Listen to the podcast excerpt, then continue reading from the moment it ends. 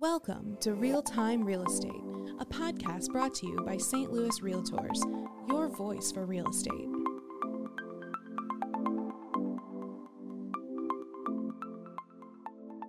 Hello, everyone. I'm just dropping in with a quick note at the top of the show.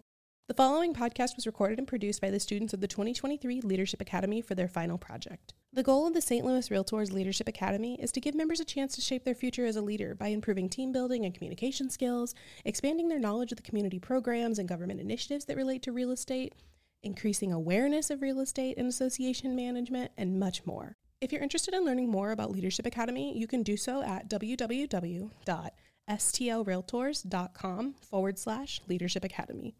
Enjoy the show. So, welcome and thank you for tuning in. This is the second episode of a five series podcast created by the 2023 LAR Leadership Academy class.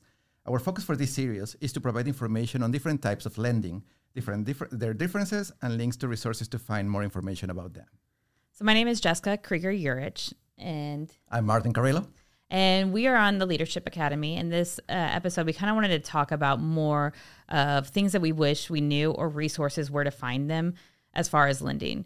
Now, always going to your lender first is going to be your best option, but there are pieces of information that you can't get from them. So, we're going to kind of go through some links and we'll have them included at the bottom um, so you can have easy access and so you can do a little more digging yourself. But this is just stuff that we wish we knew, um, but we've accrued over the over time. Yep. Hope you enjoyed that. So let's start first with the general guidelines. So what is what is needed for specific items when you would somebody request a, a mortgage? So first one is the credit score. So as you know, the, the credit score is like a numeric value where people is based on their credit worthiness. So all the history that they have done, and that will give you a number. So the higher the number, the better options you have for lending and a better rate. The next one will be the income and employment. So what the lenders are looking for is that they will evaluate the borrower's income, but also the stability of the employment so they are sure that they will have the financial capability to repay the loan. And then they typically require you a proof of income, such as pay stub, tax returns, and employment verification. So the third one is the debt to income ratio, normally called DTI. The lenders calculate this borrower's DTI with the idea of comparing their monthly debt payments versus their gross income. So the lower the DTI ratio is, it indicates a lower risk for the lender. Other things they'll look at in one big thing that you'll see now is your down payment. So that has changed tremendously over the years, especially with your conventional lending. So that is, it's different for everyone, um, but they can put a, a lower down payments now on a conventional loan. So again, that's always referring your client back to that lender, but knowing that that's an option um, that wasn't there before. So when you have a borrower coming to you for the first time that hasn't spoke to a lender, and they are thinking about conventional is just making sure that they are aware that now they're not having to put a large sum down. Um, we also have your loan limits that you need to be aware of. So there are set loan limits, um, especially with FHA, VA, any kind of government lending, and those change. Um, typically, they review them yearly, and they can always increase. So we'll give you those links of where to find those. Um, but your lender will be able to answer those pretty easily as well. Um, and then the last thing would be all the documentation that your borrow, borrower actually needs to turn into their lender. So that can look a little bit different depending on the type of loan and who is underwriting that loan. So what they are really needing um, to get that loan process. But there are going to be the basics. So that's going to be your tax returns, your income. Um, they'll need to have all that information up front. So making sure that they're aware of that so that they're prepared to start that loan process will set off um, the whole um, process and their faith in you a little bit stronger. Let's go through the different types of loans. We'll just cover the most common ones. Of course, guidelines and regulations change over the time, so it's always good that you go back to your lender and be, be sure on what are the current requirements at that time. So we're going to just give a general guidelines for that. So the first one is the conventional. So that's the most common across banks, uh, credit unions, and all that. So it gives you the possibility to use uh, up to a certain amount of money, normally single houses and condos will be covered over that, then the down payment should go between 5% to 20%. In some cases, if the at the current uh, conditions, if you have a, a, down payment less than 20%, you might have to pay PMI or the, the insurance that they are required. Uh, normally, it's around amortizations go through 15 years old to 30 years old and most of the banks cover that. The main requirement will be to have like a social security number, to have some of uh, the documents that we have uh, previously talked about, and they have a good credit score. So USDA is used in very rural area to stimulate that economy and its growth. Um, so uh, currently, like locally here, a couple years ago, we saw that in Wentzville, and you saw how the outcome came from that. Um, that they were using USDA lending, it stimulated that economy, and the growth became substantial in that area.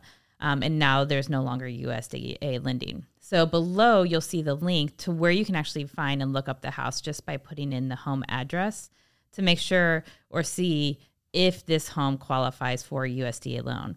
Um, this is great as a buyer's agent, but also as a listing agent. So making sure that when you're inputting listings into MARIS, that you are making sure that if this home should it would be able to go USDA, that you are promoting that, it can bring and generate a lot more buyers. Um, the benefits of this using this loan is, is a zero down payment. Um, so it definitely helps first time home buyers um, get into a home a lot more easy. Um, so that link would be easy. It's just if you click at the bottom, it's underneath the USDA. Um, you click there, you type in the address, and it'll say real clear if it is or is not located within USDA um, areas. Great, thank you. So the next one is about the FHA. So the FHA allows people with uh, lower incomes and also when they don't have a great uh, credit score, this will be perfect for them. The, the lender will check on the debt to ratio income and the thing that we have to consider is you need to have an appraiser that is an FHA, specific one for that.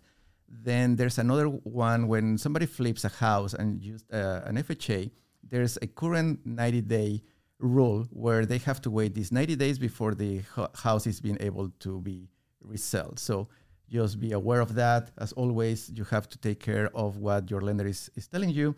And also, there are specific items when you want to buy a condo because they are the condo has to be FHA approved. So there will be more information on the links below.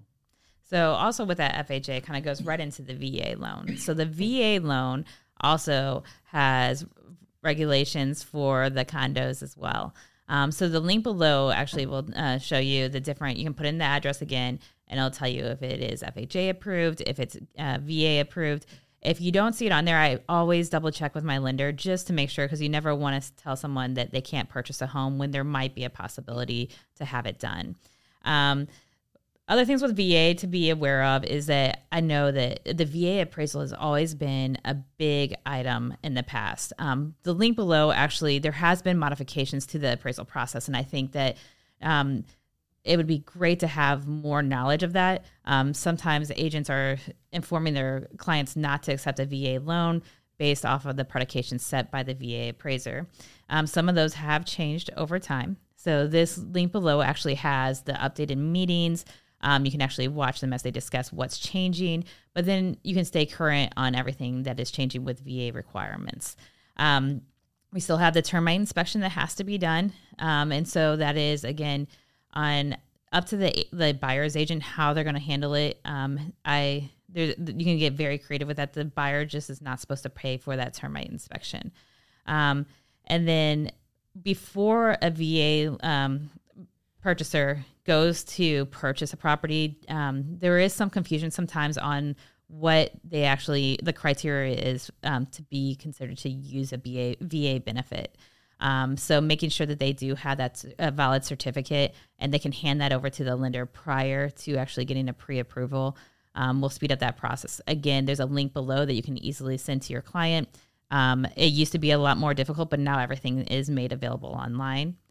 Um, and then closing costs are going to be very different for VA as well. Um, so making sure that when you go into those closing costs, that they understand um, what that looks like. The benefits of the VA loan is that obviously it's for veterans, um, but it's a zero down payment and there's no PMI on that loan. Now, just because it is a zero down payment does not mean that that buyer does not have the funds to do it. So, as a listing agent, always make sure that you're really reading through that contract because some uh, VA buyers do put 20% down still. They still put a, a significant amount down. Um, it just means they don't have to. Um, so, definitely read through that, check through um, all the options that they have with that loan, and make sure you're staying up current and that you understand that loan um, when you're accepting them or you're writing them. At the end of the day, before going in, it's always great to go sit down, speak with uh, multiple different lenders um, because they do have different fees. They do have different ways and knowledge and ex- expertise. So when you're using a specialty loan, make sure you're working with a lender that has knowledge in that area. Um, they are not all equal on that. Um, and then if you're wanting to dive deeper, um, some things that you can do is always get more designations here at SLAR. Um, so they do have, I have uh, personally taken the MRP, so that's the military relocation program, and that's really great. They give you a lot of knowledge, um, and they have a lot of additional links um, that really help me understand the loan more in depth, um, and then put me with a great community of people who work with VA um, loans and benefits. Um, yeah, and the other one that is important and it will be another designation is the Home Finance Resource Certification that will give you more insight on these different type of financing and others important uh, information. Yeah. So I hope this helps you and gets like makes it a little bit easier as you go through the process and need any additional information when using these benefits um, and get buyers into homes. So thank you very much for listening today, and then we would like to, he- to hear your feedback. So please leave a comment and happy listening. Thanks, everybody. I you. Thank you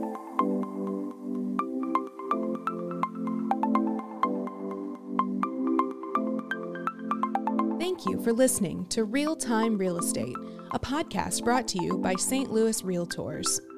Join us next time for more on real estate news, trends, and industry insights. And be sure to follow us on Facebook, Twitter, and LinkedIn. St. Louis Realtors, your voice for real estate.